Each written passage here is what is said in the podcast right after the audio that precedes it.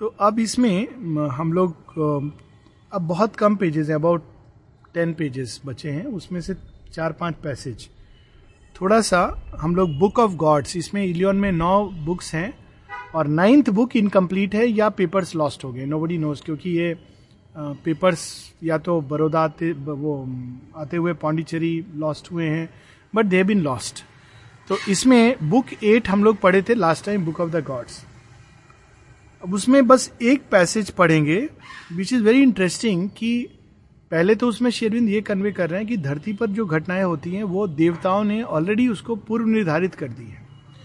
लेकिन अक्सर ये आता है कि देवता किस आधार पर घटनाओं को निर्धारित करते हैं? नॉर्मली हम लोग भगवान का एक्शन समझ नहीं पाते कि ऐसा क्यों होता है? अच्छे लोग सफ़र करते हैं अच्छा भला राज्य था ट्रॉय का, उसको धूल धूसरित कर दिया। ऐसा क्यों करते हैं? और किस प्रकार से वो एक्ट करते हैं? इसका बैकग्राउंड क्योंकि ये था कि सीयूस ने सियूस जो उनके जो प्रधान देव हैं हमारे इंद्र के समान हैं देवताओं के रा, राजा उन्होंने फरमान जारी कर दिया आदेश दे दिया है सब देवताओं को जो उनके अधीन है कि अब तुम सब लोग ये जान लो कि मेरा निर्णय यह है कि ट्रॉय को नष्ट होना है। वे हारेंगे। इसलिए तुम लोग अब उनको छोड़ दो, उनकी प्रार्थनाओं को अपने हृदय में मत आने दो, और वो जब इंसेंस ऑफ़र करते हैं तो उसको अपने नाक से दूर कर दो। It's very humorous way he puts it क्यों? क्योंकि मैंने ये निर्णय कर लिया है कि ट्रॉय को नष्ट होना है। अब ट्रॉय को क्यों नष्ट होना है? एक बड़ा वैभवशाली साम्राज्य था। उसका कारण ये बताते हैं कि जो विश्व विकास की जो गति है, वो एकांगी नहीं हो सकती। ऐसा नहीं हो सकता कि कुछ लोग तो अंबानी की तरह बहुत बड़े बड़े घर बना के रह रहे हैं, बाकी सब स्लम्स में रह रहे हैं। कुछ मनुष्य हैं जो एलिट हैं। पहले एक समय था ना, जातिवाद इतना ज़्यादा था तो कुछ एलिट ब्राह्मण और क्षत्रिय। लेकिन बाकी लोग साधारण थे। तो वैसा नेचर स्वीकार नहीं करती है। कुछ समय के लिए करेगी, लेकिन बाद में वो सबको नीचे खींचेगी, ताकि सब एक साथ विकसित हो सके। उसी प्रकार से एक व्यक्ति के अंदर एक भाग विकसित है। बाकी भाग विकसित नहीं है तो नेचर खींचेगी ताकि वो सब पार्ट्स एक साथ मिलकर के ऊपर जा सके। तो कहते ये कारण है कि ट्रॉय तो बहुत विकसित है। हर प्रकार से, सौंदर्य में आर्ट में साइंस में उनके इंटेलेक्चुअल थॉट में, इन सब में विकसित है, शक्ति में। लेकिन आसपास सब के सब सैवेजेस है। ये कैसे है? ऐसा नहीं होगा।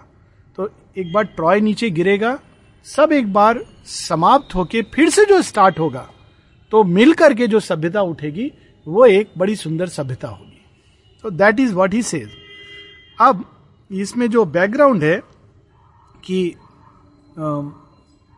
एथनी जो रीजन की और बल की देवी हैं। हमारे यहाँ समझो कि जैसे दुर्गा हुई, महेश्वरी और महाकाली का एक लोअर प्लेन्स पे रिफ्लेक्शन और दूसरी ओर अपोलो हैं जो स्पिरिचुअल साइट के देवता हैं। अब अपोलो सपोर्ट कर रहे हैं किसको? ट्रॉय को। And he can give spiritual sight which is greater और एथनी रीजन रैशनल थिंकिंग तो सीयूस कहते हैं अपोलो तुमको हारना होगा और एथनी को अब राज्य करेगी। तो बड़ा विचित्र लगता है कि ये क्या कर रहे हैं। स्पिरिचुअल साइड तो ग्रेटर है। रीजन इज़ लोअर तो रीजन की एज क्यों आ रही है? एथनी राज्य करेगी मतलब मनुष्य लोग सडनली रैशनल हो जाएँगे और स्पिरिचुअल साइट उनके अंदर समाप्त हो जाएगी। तो यहाँ पर वो एथनी को कहते हैं, सीओस, कि मैंने तुमको अब राज्य दिया है एथनी तुम इस धरती पर राज्य करो। तो एथनी देख रही है कि खेल क्या है। तो एथनी जो बोलती है ये सात आठ line, सीओस I see and I am not deceived by thy words in my spirit मैं देख रही हूँ, तुम्हारा खेल क्या है? तुम मुझे चढ़ाओ मत बहुत कि अब अपोलो चला जाएगा और तुम राज्य करोगी। We but build forms for thy thought while thou smilest down high over our toiling even as men are we tools for thee who are thy children and dear ones all this life is the sport and the workest like a boy at his angels कहते हैं, आप जैसे हम लोग मनुष्यों को यंत्र बनाते हैं, सियूस, हे इंद्र, तुम हम देवताओं को यंत्र बना के प्रयोजन कर रहे हो। इतना ही है बस। दिस टू आई नो तो मैंने क्या देखा है? दिस टू आई नो जो तुम बता रहे हो कि मैं अब अपोलो की जगह राज्य करूँगी, वो तो मैंने देखा है, लेकिन मैं ये भी जानती हूँ। This too I know that I pass preparing the paths of Apollo मनुष्य भी अपोलो के राज्य के लिए तैयार नहीं है। एक कैसेंड्रा थी जो देख पाती थी, लेकिन कोई विश्वास नहीं करता था उस पर। तो कहते मनुष्य तैयार नहीं है तो मुझे उस अपोलो के ही लिए जाकर तैयार करना है धरती को। और तुम कह रहे हो कि अपोलो हार जाएगा, पीछे चला जाएगा, और मैं राज्य करूँगी। बहुत अच्छा लग रहा है तुम्हारी बात, लेकिन इसके पीछे प्रयोजन मैं जानती हूँ। And at the end as a sister and slave and bride I must सुजो जब मेरा काम समाप्त हो जाएगा, फिर से अपोलो आएगा और मुझे उसकी बहन, उसकी दासी और उसकी सह धर्मिनी बन करके साथ में रहना। ये मुझे पता है। ये तुम खेल खेल रहे हो। Now it is very interesting क्योंकि reason should be a sister always to the spiritual side नहीं तो व्यक्ति भ्रमित हो सकता है। तो इवन अध्यात्म दर्शन जो लोग करते हैं लेकिन अपना रीजन को खो देते हैं तो they may fall below so it is that's why reason should always be there as a sister rapt to his courts of mystic light and unbearable brilliance such the reward that thou keepest for my labour obedient always मुझे पता है, मुझे अंत में क्या reward मिलने वाला है। हज़ार वर्ष में राज्य करूँगी, मनुष्यों को रैशनल बनाऊँगी, तैयार करूँगी सोक्रेटेस से लेकर वॉल्टेयर तक। उसके बाद तुम मुझे अपोलो फिर आएगा, मुझे उसकी दासी बना दोगे। मुझे पता है कि रिवार्ड क्या है मेरा। Yet I work and I do thy will for it's mine O my father फिर भी मैं सरेंडर करके, जो तुम्हारा संकल्प है, वही मेरा संकल्प है, वो कार्य करूँगी। So this we had last time missed out so I thought we will just read then comes last book book nine अब इसमें युद्ध का वर्णन है। अब ये देखो क्रिएटिव पावर जो वर्ड की। आप देखते होगे कि महाभारत का युद्ध देखा है टेलीविज़न पे, ठीक है? सिनेमा में। Now you see Shri Aurobindo केवल पोइट्री के माध्यम से आपके सामने युद्ध चित्रण कर रहे हैं। तो of course it's a little English का ट्विस्ट एंड टर्न है बट उसको मैं, आप देखोगे धीरे धीरे करके कि कैसे वो आपके सामने लिविंग इमेज क्रिएट करेंगे। आपको लगेगा कि आप टीवी पर नहीं देख रहे हो युद्ध के बीच में आ गए हो। And you will feel all the rush of the war पहले वो बताते हैं कि इस प्रकार से युद्ध चल रहा था। ट्रोजन्स आगे बढ़ते थे और कभी ग्रीक्स आगे बढ़ते थे। ये दोनों आपस में उलझे हुए थे। अब थोड़ा सा उसमें पेरिस का एक डायलॉग होता है। उसको भी हम लोग स्किप करेंगे। पेरिस पीछे से बाण चला रहा है। माने फ्रंट रैंक में नहीं है। सोल्जर्स आगे हैं, पीछे से पेरिस बाँध चला रहा है सब पर। तो उसको उसका भाई हेलेमस क्या कहता है? कहता है Paris not thus shall thou slay Achilles but only thy glory इस तरह बाँध चला के तुम एचलिस को नहीं मारोगे, अपने ही तुम ग्लोरी को समाप्त कर रहे हो। योद्धा हो तो सामने आके लड़ो। Dost thou not heed that the women shall mock in the streets of our city thee and thy bow and thy numbers hearing the shame of the Trojans dost thou not fear the gods and their harms not so do they combat who have the of their deeds and follow the ways of the mighty कहते तुम इस तरह से युद्ध लड़े हो? वापस जाओगे? आ, सारी स्त्रियाँ कहेंगी ये ये युद्ध लड़ा ट्रोजन से। और देवता भी तुमको कुपित होकर श्राप देंगे कि ये ऐसा इंस्ट्रूमेंट नहीं चाहिए। लगता है बहुत सही है, पर पेरिस की बात सुनो। पेरिस की logic Paris the Priamid answered his brother अपने भाई को पेरिस कहता है Helenus wherefore care should I have for fame or the gods and their punishments heeding breath of men when they praise or condemn me Victory I ask for, joy for my living heart, not a dream and a breath for my ashes. कहते हैं बहुत अच्छी बात है। बोल दिया तुमने मुझे वो फेम नहीं चाहिए कि मैं मरने के बाद मेरी अस्थि को लोग पूजा करें। मैं तो जीवित रह के एंजॉय करना चाहता हूँ life look at the logic of Paris I want to live I don't मैं एचलिस के सामने चला जाऊँगा वो मुझे सीधा मार देगा। I don't want to do that I want joy not कि वो गॉड्स मुझे पनिश करेंगे, वो तो बाद में मर जाऊँगा तो। What is the point work I desire and the wish of my heart and the fruit of my labour nay let my fame be crust into mire for the ages to spit at but let my country live and her force be slain on our beaches कहते मुझे इसमें कोई नहीं लोग कहें, इसने छिप के युद्ध लड़ा। मैं उनको मार डालू, इतना ही काफ़ी है कि मेरा देश भी आज़ाद रहे और मैं भी जीवित रहूँ। अब ये एक मूड है। अब जो hero or rather heroine Penthesilea ये युद्ध में पहुँचती है आगे, और जब वो बढ़ रही है, किसको ढूंढ रही है? एचलिस को। तो एचलिस के पहले चीफटेंस बड़े बड़े उसके योद्धा, वो आते हैं सामने, कि तुम कहाँ जा रही हो? पहले हमसे लड़ो। तो उसमें एक कैरेक्टर है, जिसका नाम है जीथस अब जीथस कहता है पेंथेसिलिया को। जीथस first with his cry of the cascade hurrying footed headlong that leaps far down in the valley curb but curb the advance O Amazon Penthesilea भाग के पहुंचता है कहता है पेंथेसिलिया रुको रुको these are not grosses ranks and these are not levies from Sparta Hellas spears await thee here and the Myrmidon fighters तुमने बाकी जो ग्रॉसस के फाइटर्स को मारा है, ये मत समझना कि हम लोग वो हैं। हम Myrmidons were the worst kind of fighters fierce तो वो कहते हैं, हम लोग उनमें से हैं। रुक जाओ, नहीं तो तुमको खती पहुंचेगी। अब पेंथेसिलिया कहाँ रुकने वाली है? पेंथेसिलिया कहती है जब सीता सामने खड़ा होता है, कहती उसको who are thou to pause the horse of Penthesilea Hellene thou in the strength who standest forth from thy shoulders turn yet save thy life for I deem that thou art not Achilles यदि तुम मेरे सामने खड़े हो गए अभी भी अवसर है, मुड़ के भाग जाओ, क्योंकि मैं समझ रही हूँ तुम एचलिस नहीं हो. जीथस दी हेलेने आई एम अब वो परिचय दे रहा अपना Zethus the Hellene I am and Sinus and Pindus my brothers मैं दो भाइयों के साथ खड़ा हूँ stand at my either side and thou passest not further कहता है कि मैं हम तीनों खड़े तुम एक कदम आगे नहीं ले जा पाओगी lioness turn thou back for thou canst not here be a hunter now look how Sri Aurobindo is bringing the mood a Penthesilea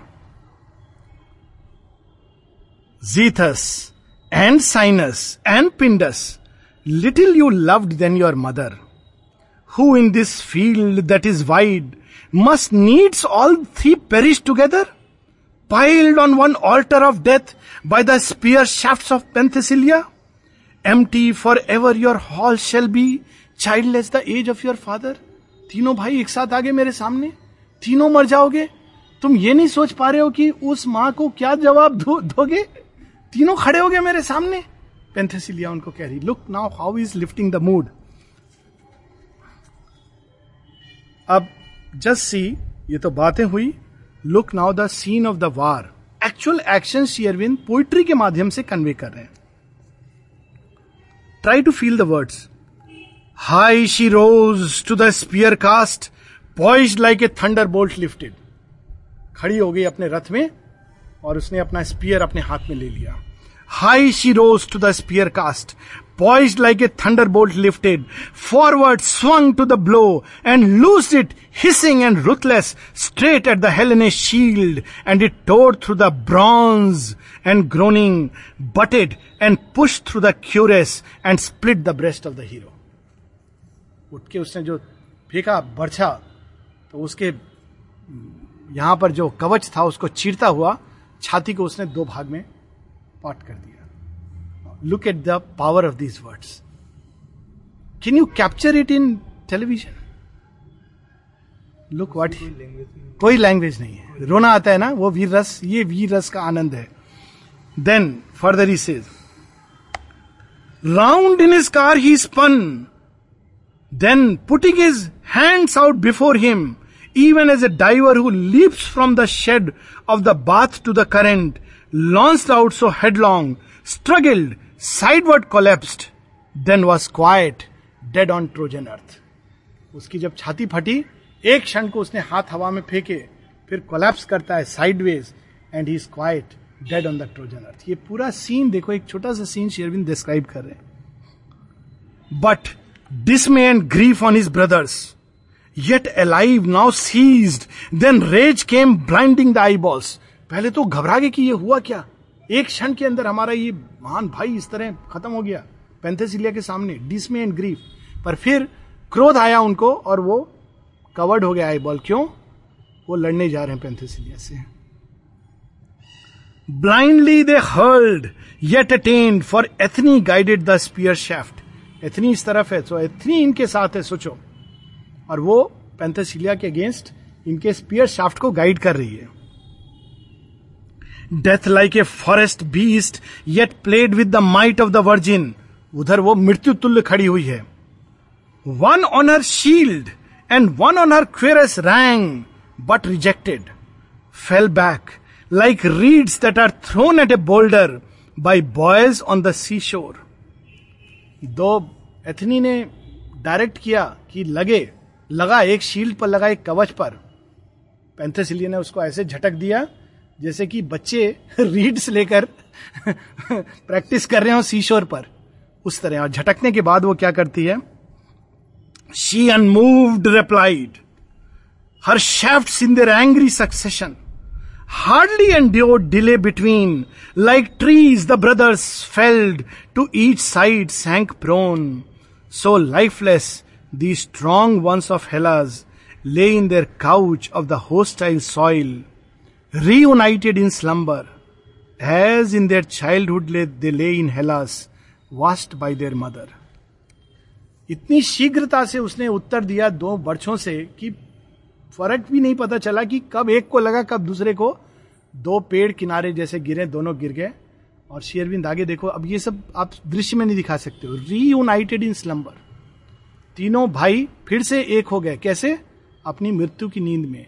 किस प्रकार एक हुए? जैसे तीनों बचपन में, अब pathos look he is combining these two rasas which very difficult करुणा और वीर रस दोनों को कंबाइन कर रहे हैं कि और एक तरह से विभत्स देखा जाए तो छाती फटना। कहते कि तीनों इस प्रकार से यूनाइट हुए जैसे कभी बचपन में वो माँ की गोद में लेट करके तारों को देखा करते थे। Look the this is called creative word describe क्या कर रहे हैं? कोई मिस्टिक एक्सपीरियंस नहीं डिस्क्राइब कर रहे हैं। लेकिन वो आनंद of the battle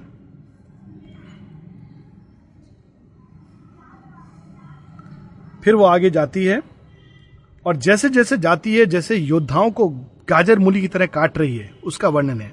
But in her speed like the sea or the storm wind Penthesilea drove towards the ranks of the foe and her spear shaft and before her messengers whistling shrilly to death she came like a wolfhound called by his master's voice and silently fell on the quarry जहाँ जहाँ जारी थी, उसके पहुँचने के पहले उसके भाला, बर्छा, तीर बता रहा था, मृत्यु आ रही है, मृत्यु आ रही है, मृत्यु आ रही है। और वो अपना कार्य करते जा रहे थे। Whistling Hirtemus fell Adnetus was wounded Charmida slaughtered कर्ब is died though he face not the blow while he hasten to shelter Itylus bright and beautiful, went down to night and to Hades.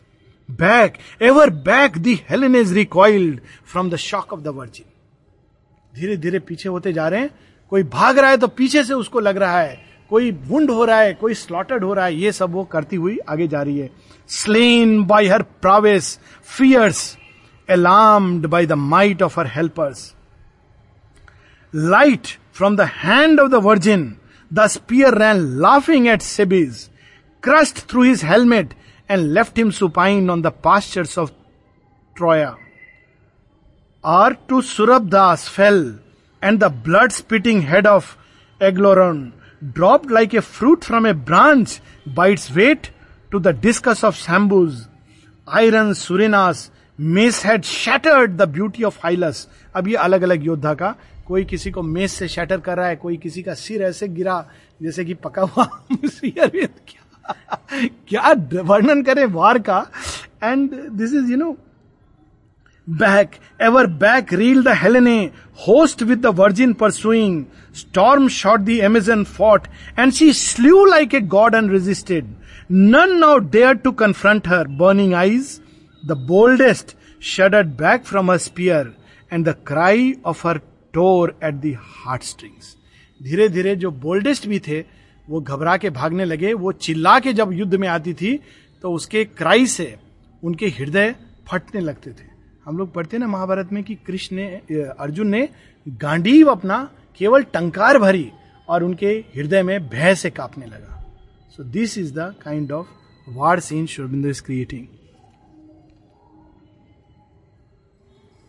और फिर जो भी आते हैं उनको वो धीरे धीरे कहती है कि मुझे एचलिस के पास ले चलो। अब एथनी देखती है कि कोई योद्धा नहीं खड़ा हो पा रहा है। तो एथनी जाके एचलिस को जगाती है, एचलिस कहीं और युद्ध कर रहा है। वो तो दूसरे मूड में है, वो भी स्लॉटर कर रहा है।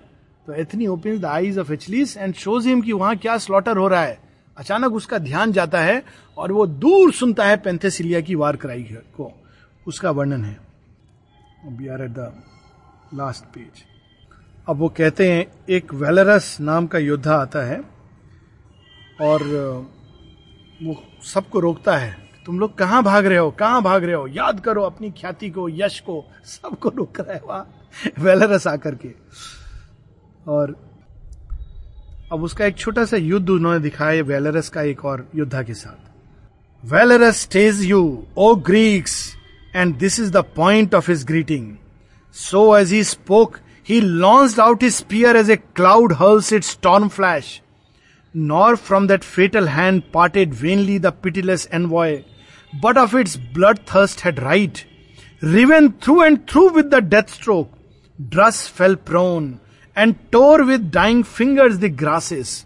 Sobbing his soul fled out to the night and the chill and the silence. Draws के साथ वेलरस युद्ध करता है। उसका एक छोटा सा सीन है कि वो स्पीयर उठा के अपना जो फेंक के उस पर मारता है। तो वो ड्रस फॉल्स प्रोन सीधा गिरता है धरती के ऊपर और हाथों से जो भूमि पर ग्रास है उसको क्लच करके कि शायद बच, कहते हैं डूबते को तिनके का सहारा क्लच करके वो मरता है। सॉबिंग इज़ सोल मैं युद्ध भी नहीं लड़ सका ठीक से और इसने आके मुझे मार डाला। Sobbing his soul left for the night and the hits फिर आगे एचनस आता है। Sharp are thy greetings. Chieftain anon message for message. Aeneas son of ads one of the mighty in Hellas. Thus return let Ares जज twixt the Greek and the Eastern. Fast sped the spear. But Valarus held forth the shield and rebutted. Shouting the deadly point that could pierce not his iron refusal. Aeneas आता है वो कहता है तुमने इसको draws को मारा मैं तुमको मारूँगा। उठा करके फेंकता है। लेकिन ये अपना शील्ड खड़ा करके उसको रिफ्यूज कर देता है। अब वेलरस क्या करेगा? वेलरस कहता है Aeneas still thy want has reached me but unfelt is the spear point. Weak are men's arms, it seems. In Hellas, a boy there, Eris, aims with reeds, not at pastoral cheese is not iron कहता है ये तुमने इतना बोल करके ये फेंका था। ऐसा लगता है कि तुम्हारे देश में लोग युद्ध नहीं सीखते। वो रीड्स को लेकर के चीज़ जो होता है ना उसके ऊपर तीरंदाजी करते हैं। लोहे को उन्होंने कभी चीरना नहीं सीखा। यही तुम्हारे बाजू में शक्ति है कि मेरे कवच को भी चीर नहीं कर सको। तुम look at the beauty of the language जज नाउ माई स्ट्रेंथ कहता है, तुमने तो दिखा दिया ना कि मेरे कवच को भी नहीं। जज नाउ माई स्ट्रेंथ अब मेरी शक्ति देखो। Two spears from him ran at the heart of his foeman crouching Threton on hurt the keen death over him whistle Aeneas hurt in the shoulder cried out and paused from his war lust H मस hurled now again and hurled with him stalwart Threton strong Theaton missed but Aeneas point at the helmet bit and fastened as fasten से hound on the ear of the wild boar wroth with the cry and the hunt that galls the pack and his hunters look at the scene जब इसने फेंके दो बर्छे तो एक ने तो एक के शोल्डर को हिट किया, दूसरे मिस हुआ। तो जिसको शोल्डर हिट किया, वो पॉज किया। दूसरे ने उठा करके वापस फेंका। फेंका तो उसका जो स्पियर है, इसके वेलरस के हेलमेट में लगा। अब वो कैसा लगा? शेयरविन डिस्क्राइब कर रहे हैं कि हाउंड जो शिकारी कुत्ता एक जंगली सुअर के पीछे पड़ जाए उसके कान को पकड़ ले। तो, तो सुअर भाग रहा है ये उसके कान को पकड़े नोचने के लिए। मतलब दैट काइंड ऑफ़ फीलिंग कि वो हेलमेट में लगा तो सब अनबैलेंस हो गया। This is the impression Valarus frowning tugged at the heavy steel yet his right hand smote at Aeneas him he missed but valiant Threton sat back dead in his seat and the chariots wild with its coursers कि उसने, उफ, क्या आ गया सिर पर? Steel को एक हाथ से पकड़ा, दूसरे हाथ से बर्छा उठा के फेंका। तो एनियस पर फेंका, एनियस तो मिस हो गया, वो बैठ गया। पीछे थ्रेटॉन उसका भाई खड़ा था, उसको लगा और वो डेड और वो जैसे ही गिरा, वो जो घोड़ा था, रथ था, ऐसा इम्बैलेंस हुआ, वो भाग गया लेकर के उसको युद्ध क्षेत्र से। Now this scene Aurobindo is describing through this hexameter look at the beauty and power of the language unfortunately this remains incomplete अब वॉलरस को भी मरना है but while yet Walrus strove with the shaft obscured and encumbered, Aeneas sprang down swift from his car, and armed with his sword point, clove the Ion's neck as the lightning springs at an oak trunk, Seized in the stride of the storm, and severs that might with its sharpness. Slain the hero fell, his mighty limbs the spirit, mightier pleas released to the gods, and it rose to the heavens of the nobles. तो जब ये हुआ वेलरस ने उसको मारा और वो रथ भाग गया इतने में एनियास बहुत बड़ा हीरो था इसे he was a real hero ये सब तो छोटे मोटे थे वो अपने रथ से कूदा तलवार लेके पहुँचा और उसके एक उसमें वेलरस के सिर को धड़ से अलग कर दिया शार्प पॉइंट और शेयरबिंद कहते हैं, वो गिरा। उसकी माइट तो थी वेलरस की, उस माइट से भी ज़्यादा उसकी माइटी स्पिरिट निकल करके स्वर्ग को आरोहण होती है. आ रहा है ना, महाभारत याद आ रहा है ना? महाभारत में ऐसा वर्णन है युद्ध का।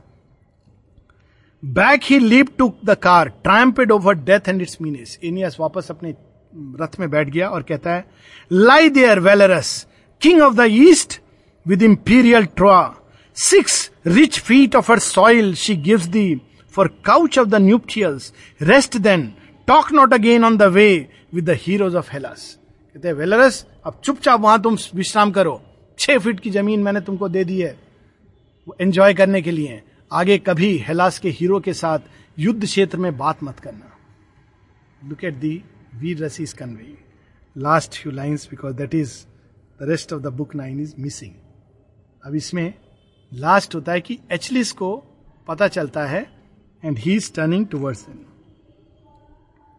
now by the unearthly horses neared and the might of Achilles then from the Hellenes who heard the noise and cry of their coming lifted eyes dismayed but saw their war car saw the heaven bones steeds and the helm unconquered in battle. तो ये सब तो तितर बितर हो रहे थे पैंथेसिला के सामने। उधर वो अचानक देखते हैं, एचलिस आ रहा है। और एचलिस भी आश्चर्य में है कि ये हुआ क्या मेरी सेना को। मैंने ये कौन आ गया है सामने जिसने मेरी सेना को धूल दूसरित कर दिया। लेकिन जब उन्होंने देखा हेवन बॉर्न स्टीड्स एचलिस तो देवपुत्र था, आधा। तो जब उसने देखा, जब लोगों ने देखा कि हेवन बॉर्न स्टीड्स आ रहे हैं cry was of other hopefulness फिर से लोग, हा, खुशी से, उमंग से एचलिस आया एचलिस आया उस योद्धा को, जो अनकॉन्कर्ट था बैटल में loud is the out bursting thunder rises over lower sound of the storm over the din of the battle rose the Hellene shout and rose the name of Achilles this is where the book end but not the story story का end ऐसे होता है। इस पुस्तक में सौ pages के ऊपर शेयरविंद ने आठ दिन, एक दिन का वर्णन किया है। बुक स्टार्ट होती है उस दिन से जब एचलिस दूत भेजता है कि अगर तुम लोग चाहो, ट्रोजन्स तो संधि प्रस्ताव स्वीकार कर लो, मुझे केवल एक चीज़ चाहिए, पुलिक सेना, जिससे वो प्रेम करता है। तुम लोग प्रेम के लिए लड़ जाओ, मैं भी प्रेम के लिए लड़ रहा हूँ। Give me Polyxena and I will give you safety for ever क्योंकि एक बार मैं तुम्हारी तरफ़ आ जाऊँगा, कोई युद्ध नहीं लड़ेगा। और वो रिफ्यूज कर देते हैं। यहाँ पर उसी दोपहर को वार्तालाप होता है सबके बीच में, और एचलिस जो अब तक गुस्सा होकर बैठा हुआ था एगेमेमनॉन से, फिर वो कहता है, मैं तो जा रहा हूँ युद्ध लड़ने, तुम लोग को आना है तो आओ, नहीं आना है तो मत आओ। तो ओडीसीएस सबको मनाता है कि ये समय झगड़ा का नहीं है आपस में let us be united in fight और वो फाइट का फाइट के पहले देवता भी उसी दिन राउंड टेबल कॉन्फ्रेंस करते हैं डिसाइड करते हैं। ये सब एक दिन का वर्णन सौ लाइन में है। इलियड इलियड में आठ दिन का वर्णन है। इलियड स्टार्ट होती है बुक वन से, जिसमें वो बताते हैं बैकग्राउंड वार का।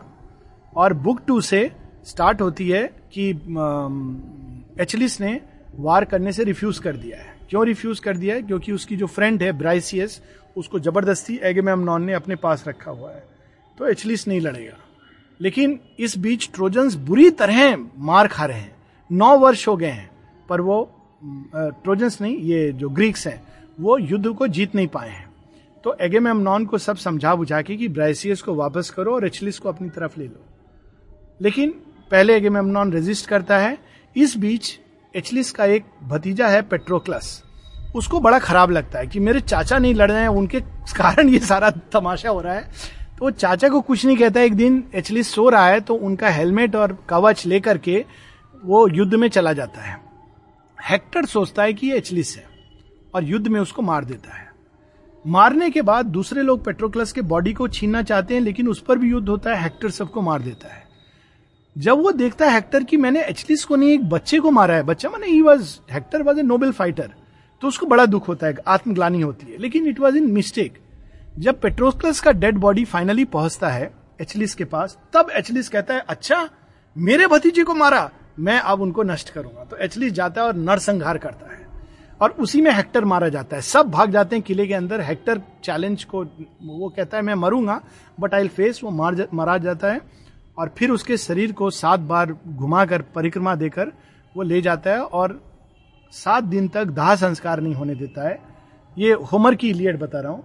फिर इंस्पायर्ड बाय द गॉड्स राजा प्रायम जाकर एचलिस के दरबार में बहुत कुछ लेके जाता है कहता है प्लीज़ ये मत करो कंपेशन लाओ। तो अल्टीमेटली एचलिस कहता है ठीक है अब जो होना था हो गया वो दे देता है वापस आ, इसकी बॉडी को हेक्टर की।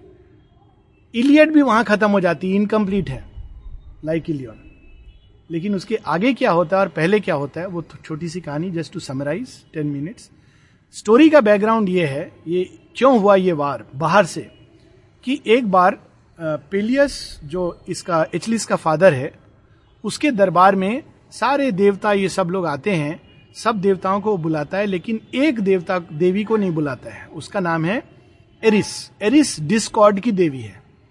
शुद्र देवता जो हम लोग सावित्री में पढ़ते हैं इन द लोअर वाइटल उसकी देवी हो उसको इनविटेशन नहीं मिलता है। तो कहती है अच्छा तो क्या करती है? तीन देवियाँ, हेरा एथनी और एफ्रोडाइट एक टेबल पर बैठ के अच्छे से खाना खा रही हैं।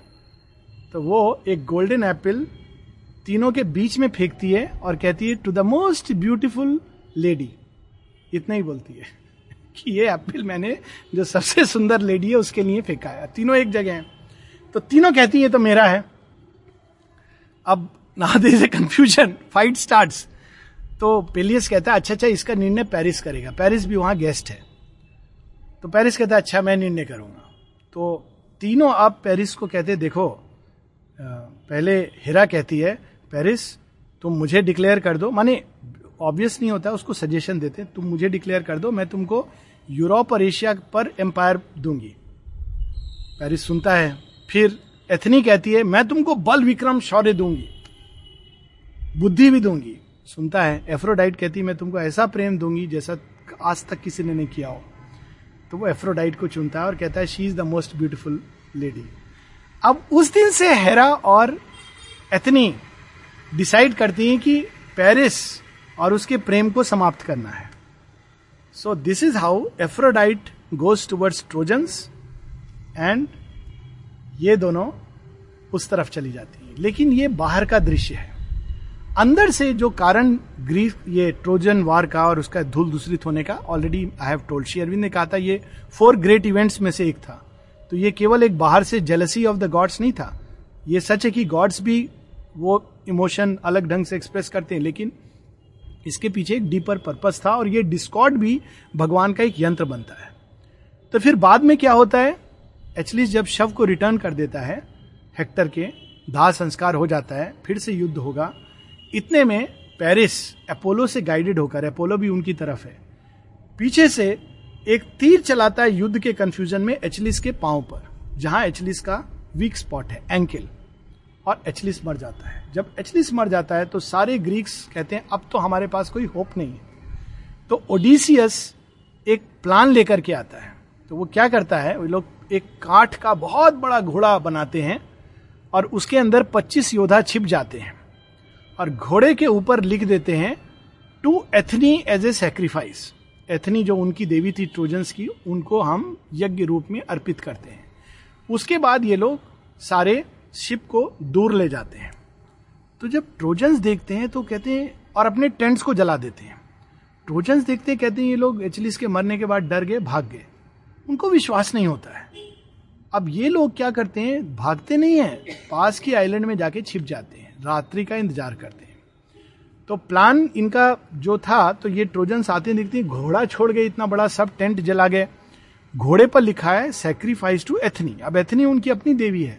तो वो लोग दुश्मन भी उसको अब ऑफरिंग दे चले गए। तो लोग कहते ठीक है, हम लोग एथनी को ये घोड़ा अर्पित कर देंगे। कैसेंड्रा को डिवाइन विजन है। वो कहती है मूर्खों, ये घोड़ा अंदर आए तो तुम सब नष्ट हो जाओगे। तो कहती, तुम तो ऐसी बकबक करती थी, देखो सब ग्रीक भाग गए। उस पर कोई विश्वास नहीं करता है। वो ले आते हैं। अब सेक्रीफाइस अगले दिन सुबह सुबह होगी। रात को सब नाचना, गाना, शराब वराब चल रहा है।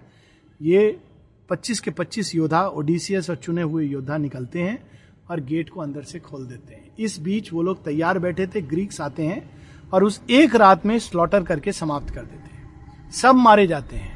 प्रायम मारा जाता है सीयूस के ऑल्टर पर पेरिस मारा जाता है एवरीबडी इज़ स्किल्ड तो मेनेलॉज भी जो, जिसकी वाइफ थी हेलेन मत, सबको मार करके वो फाइनली हेलेन के चेंबर में पहुँचता है. हेलेन जानती है अब तो मुझे भी मारेगा तो वो अपने आप को बेयर करके खड़ी हो जाती है. लेकिन जब मेनेलॉस उसको देखता है तो तलवार गिर जाती है और वो उसको एम्ब्रेस करता है. रीयूनाइट होके वापस चले जाते हैं. वापस चले जाते हैं तो एगेमेमनॉन जिसने ग्रीक्स को इकट्ठा किया था मीन उसकी वाइफ ने क्लाइमेंस्टरा ने किसी और से शादी कर ली है। उसको लगा था ये तो आएगा नहीं, नौ साल हो गया गया। लेकिन वो वापस आ जाता है, वो भी विक्टर और वो राजा है, सब ट्राइब्स का। तो अब क्या करे? तो षड्यंत्र करके ये पैलेस में दो दिन भी नहीं टिकता है कि वो और उसका लवर उसको खत्म कर देते हैं एगमेमनॉन को। वहाँ ट्रेजिडी है सारा। उसके बाद क्लाइमेस्ट्रा का बेटा उसको समाप्त करता है। मतलब it is one after another tragedy Greeks की वहाँ से। इधर ओडिसियस अपने चुने हुए लोगों को लेकर के वापस आता है। अब ओडिसियस की जो यात्रा है, वापस रिटर्न होकर इथाका को, वो एक दूसरी लिखी है होमर ने, जिसका नाम है ओडिसी। उसी से आता है ओडिसी जो वर्ड यूज़ करते हैं, एडवेंचर को। तो इट्स एडवेंचर जो बड़ा मिस्टिक है, बिल्कुल सिंधबाद की यात्रा की तरह, आध्यात्मिक जीवन के एक्सपीरियंसेस हैं उसमें। उसमें एक आँख वाला मॉन्स्टर मिलता है फिर छह हाथों वाले राक्षस मिलते हैं, फिर वो एक जादूगरनी मिलती है जो शराब पिला के एक जादू की छड़ी घुमा करके पशुवत बना देती थी लोगों को। ये सब एडवेंचर हैं। तो इस प्रकार से जब ओडिसियस वापस आता है तो वो भी पेनेलोप भी सोच चुकी है कि ये वापस नहीं आएगा।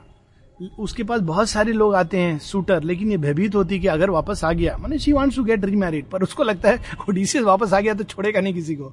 तो वो रोज एक कुछ कढ़ाई कर रही होती, बोलती कि ये जब पूरा हो जाएगा, मैं शादी कर लूँगी। तो दिन को कढ़ाई करती है, रात को खोल देती है। तो ऐसे चलता रहता है। तो ऐसे करके नौ साल गुजर जाते हैं, दस साल।